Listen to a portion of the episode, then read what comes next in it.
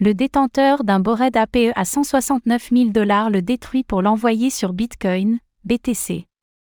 Une nouvelle qui devrait continuer à alimenter le débat sur les NFT Bitcoin. Le détenteur d'un Bored APE l'a détruit sur la blockchain Ethereum, ETH, afin de l'envoyer sur celle de Bitcoin, BTC.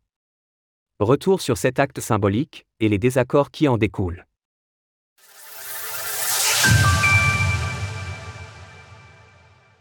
Un Bored APE qui existe désormais sur Bitcoin?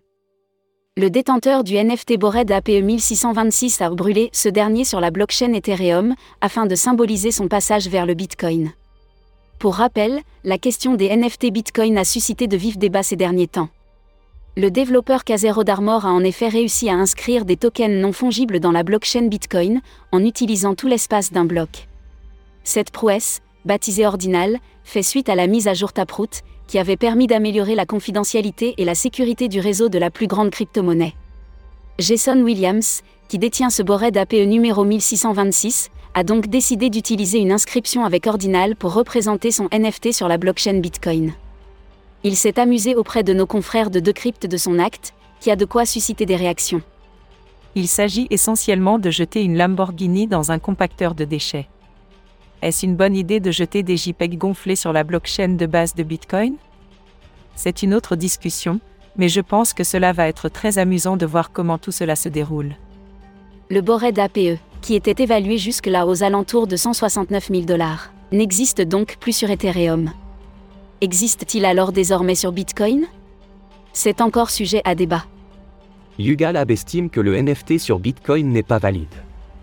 Yuga Lab, qui gère la marque Bored APE Yacht Club, Bike, a estimé que ce NFT n'était en aucun cas une copie valide de sa collection.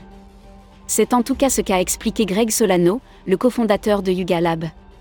En début de semaine, il expliquait sur Twitter que le NFT envoyé sur Bitcoin n'avait plus de licence d'exploitation. Il n'est pas parti d'Ethereum de manière définitive. C'est en réalité la même chose qu'un autre transfert.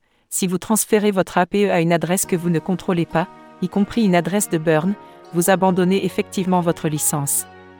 Une licence qui n'est d'ailleurs pas transférable à un nouveau détenteur éventuel, comme l'explique le cofondateur de Yuga Lab. D'autres commentateurs ont également pointé du doigt que le transfert de NFT ainsi effectué n'est en réalité pas un transfert des droits de propriété de ce NFT.